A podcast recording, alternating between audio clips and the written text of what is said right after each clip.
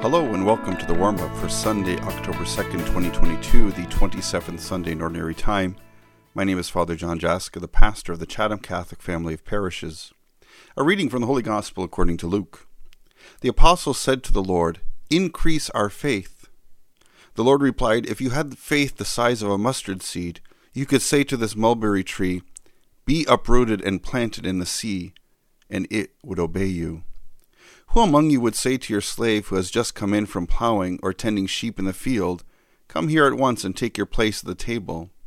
Would you not rather say to him, Prepare supper for me, put on your apron and serve me while I eat and drink?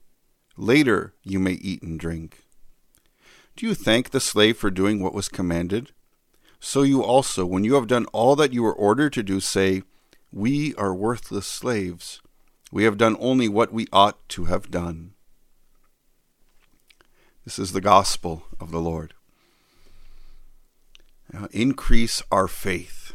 Uh, words said by the apostles to Jesus. And I think this is a desire that I think all of us have. Increase our faith. Help us see that faith is important, faith that is significant, um, uh, uh, that can that can change and transform our lives.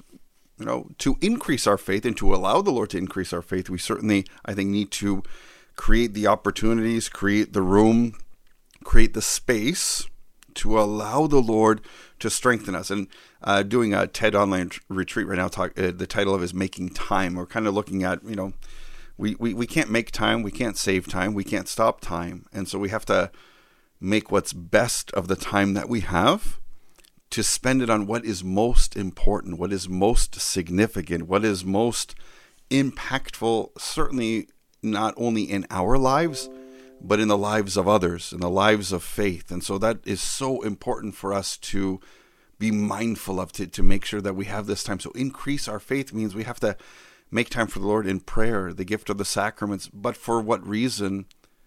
But to live the good news of the gospel.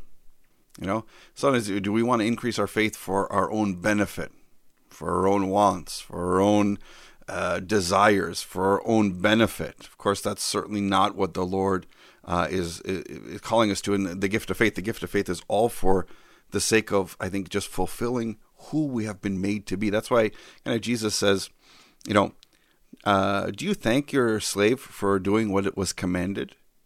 So you also, when you have done all that you were ordered to do, say, We are worthless slaves, we have done only what we ought to have done. So, you know, uh, living our faith, increasing our faith is to live the good news of the gospel. Should we, you know, be rewarded for doing what we ought to do, for doing what is right, for doing what we've been commanded and ordered to do? I think that's not for us to expect. It's not for us to, you know, maybe try to bargain with the Lord. Okay, Lord, I've done this. You've asked me to serve the poor. You've asked me to do this. I've, I've done a little bit of that what's in it for me? What do I get out of it? Well, you know, the Lord is asking us to do this because I think it fulfills who we are. But this is the command we've been we, we we've done what we've been called to do. We've done what we've been um, commissioned to do through our baptism and and and, and strengthening confirmation. Is there really a need for any more?